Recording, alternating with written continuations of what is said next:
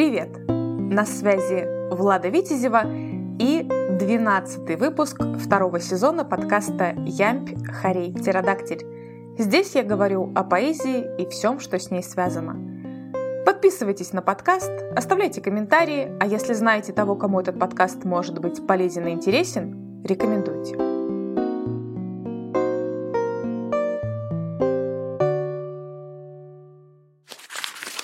До конца ноября остается всего пара недель. А значит, в следующем выпуске я буду подводить итоги второго сезона и отвечать на ваши вопросы. Так что не стесняйтесь, задавайте их в соответствующем обсуждении в группе во ВКонтакте, в комментариях к постам в Телеграм-канале или в комментариях к выпускам подкаста на Ютубе. Как минимум один вопрос уже поступил, так что уже через неделю я расскажу о том, откуда взялось название Ямпь Харей Птеродактиль. А пока поговорим о любви к творчеству. Да-да, вы не ослышались, именно о любви к самому процессу написания стихов и песен. Ведь именно любовь позволяет вставать среди ночи, чтобы запечатать в заметке пришедшую пару строк или оригинальную рифму, записать на диктофон пришедшую во сне мелодию будущего хита или необычный ритм будущего стихотворения. Как писал индийский религиозный духовный лидер и мистик Оша, Творчество означает любовь к тому, что ты делаешь, что бы это ни было. Наслаждайся, празднуй это. Для него творчество – это уникальная возможность развить собственную индивидуальность, обрести свободу и стать личностью. Творческий процесс описывали и задолго до Ошо сами поэты, которые пытались в нем разобраться.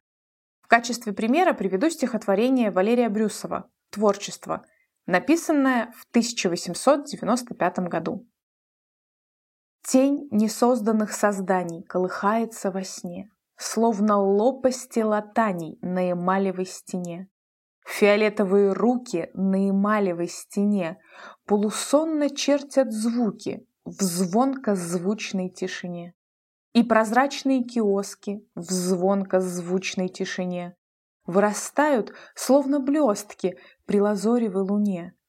Всходит месяц обнаженный при лазоревой луне, Звуки реют полусонно, звуки ластятся ко мне. Тайны созданных созданий с лаской ластятся ко мне, И трепещет тень латаний на эмалевой стене. В предыдущих выпусках мы уже говорили о различных приемах придания тексту выразительности – Здесь отмечу лишь два момента. Первый – это необычная композиция. Каждая последняя строка в строфе повторяется во второй строке следующей строфы, создавая тем самым цикличность созидания. И второй момент – цветопись и звукопись. Весь текст пронизан фиолетовыми и лазурными оттенками. Эмалевая стена создает ощущение белого, хотя имеется в виду вовсе не ее цвет, а текстура. Аллитерация создает музыкальность произведения, несмотря на отсутствие какой-либо динамики. Для Валерия Брюсова, так же как и для многих других авторов, творческий процесс окутан тайной, размытыми созданиями и тенями. Тайна эта раскрывается лишь тогда, когда процесс завершен, и автор демонстрирует свое произведение миру. Именно любовь к поиску необычных образов, уникальных рифм, нестандартного ритма позволяет авторам не забрасывать свои поэтические начинания, а двигаться вперед, участвовать в творческих конкурсах, высылать свои работы в литературные журналы, представлять свои работы профессиональному сообществу. Но решаются на творческие эксперименты, конечно, далеко не все. О том, как продолжать двигаться в выбранном направлении, опираясь именно на любовь к своему творчеству, а не исходя из вечной борьбы, я и поговорю с уроженкой Тбилиси, основательницей первого российского негосударственного театра «У камина». Итак, сегодня у меня в гостях заслуженная артистка Российской Федерации и заслуженный деятель искусств Российской Федерации, поэтесса, педагог и композитор Анна Макагон. Анна, здравствуйте!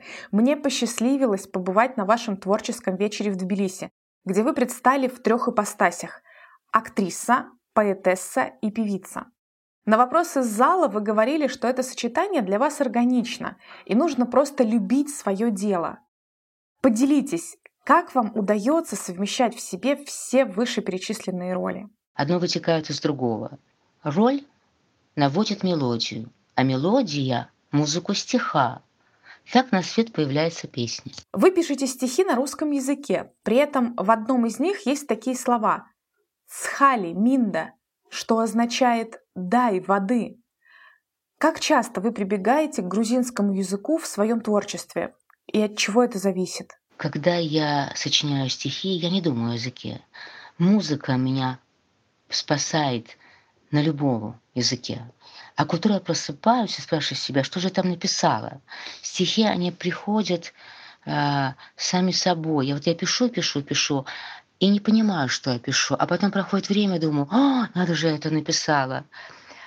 В спектакле «Южный ветер», который рассказывает о теплоте человеческих взаимоотношений, в третьей новелле я играю курдианку, Шаке, который подметает улицы Тбилиси, встречает москвича и рассказывает ему историю Грузии. И вот, вот этот эпизод, эта сцена, она мне рождает э, песню грузинскую, которую я пою «Пилисом, здесь да вождя без харео». Родилась эта песня в этой сцене? Родилась. Значит, так и должно быть. Опираясь на свой богатый опыт, поделитесь технологией, если творческий процесс можно так назвать, написания текстов песен именно для ваших спектаклей. Для вас заранее заданный сюжет – это скорее мешающее ограничение или помогающая фокусировка внимания? Мне никогда ничего не мешает. Могу писать на заданную тему, могу писать спонтанно. Отсутствие рамок – это прекрасно. Но есть и, если так можно выразиться, приятное ограничение. Так, вы владеете правами на телепередачу «Кабачок 13 стульев» и в роли пани Марыси с честью продолжаете традиции доброго юмора. Расскажите, в чем особенности написания текстов для сценок и песен для новых выпусков передачи с такой огромной историей? Мы не нарушаем традиции кабачка 13 стульев. Напротив, сохраняем все лучшее. Не опошляем его, не загружаем политическими событиями. Обращаемся к юмору, который сопутствует каждому из нас. Да, сохранение традиций уже само по себе ценное умение. У вас огромное количество разнообразных творческих наград и премий. Как вы считаете, Стоит ли начинающим поэтам участвовать в различных литературных конкурсах? Или лучше добиться определенного уровня мастерства и только после этого делиться своими стихами с взыскательными членами жюри? Автору стихов трудно понять, дошел он до высшего мастерства или нет. Он пишет и все. Иногда ранние стихотворения бывают глубже, нежели те, которые написаны позже. Они бывают сфабрикованными, искусственными. Поэтому не бойтесь выходить на конкурсе. Это как в браке. Ты можешь выйти в 16 лет и быть счастливой, в 30, но быть несчастной. Бывает и так, что поэты просто не доходят до конкурсов. У многих авторов в определенный момент наступает так называемый кризис жанра. А вы своим примером показываете, что всегда нужно продолжать творить. Поделитесь жизненной мудростью. Как же все-таки продолжать писать и не останавливаться на достигнутом, несмотря ни на что? Как говорится, я знаю, что я ничего не знаю. Никогда не успокаивайтесь. Умейте вдохновляться, ищите раздражитель. Подумайте о том, что в каждом дне надо искать лучшее. Огромное спасибо за исчерпывающие ответы и успехов вам и расширения творческих горизонтов. Большое спасибо. Э, вы мне даете возможность вспомнить те интересные лейтмотивы моей жизни, которые проходят и к которым потом хочется обратиться. Что ж, в этом выпуске мы поговорили о любви к творчеству как важной составляющей процесса написания стихов и текстов песен. При творческом процессе, вопреки, требуется гораздо больше сил на борьбу, чем при творческом процессе во имя, поскольку любовь сама по себе уже дает силы для созидания. Здесь вспоминается мультфильм «Корпорация монстров», в котором выясняется, что смех дает гораздо больше энергии, чем страх. Также и с творчеством. В завершении выпуска представлю свое стихотворение о важности сердечной мышцы. Исполняет Анатолий Лобов. Влада Витязева. Золотое сечение. Интересно устроены люди в их стремлении все измерять. Нет им дела до звуков прелюдий. Что нашли, то спешат потерять. Только алгебре сны не подвластны. Хоть да Винчи задачу решил, золотое сечение – маска одинокой уставшей души. Снова в мире закаты, рассветы, День за днем продолжаем свой путь. На вопросы находим ответы. Только сердце нам не обмануть. Через неделю я подведу итоги второго сезона и отвечу на заданные вами вопросы. Не пропустите! До встречи в эфире!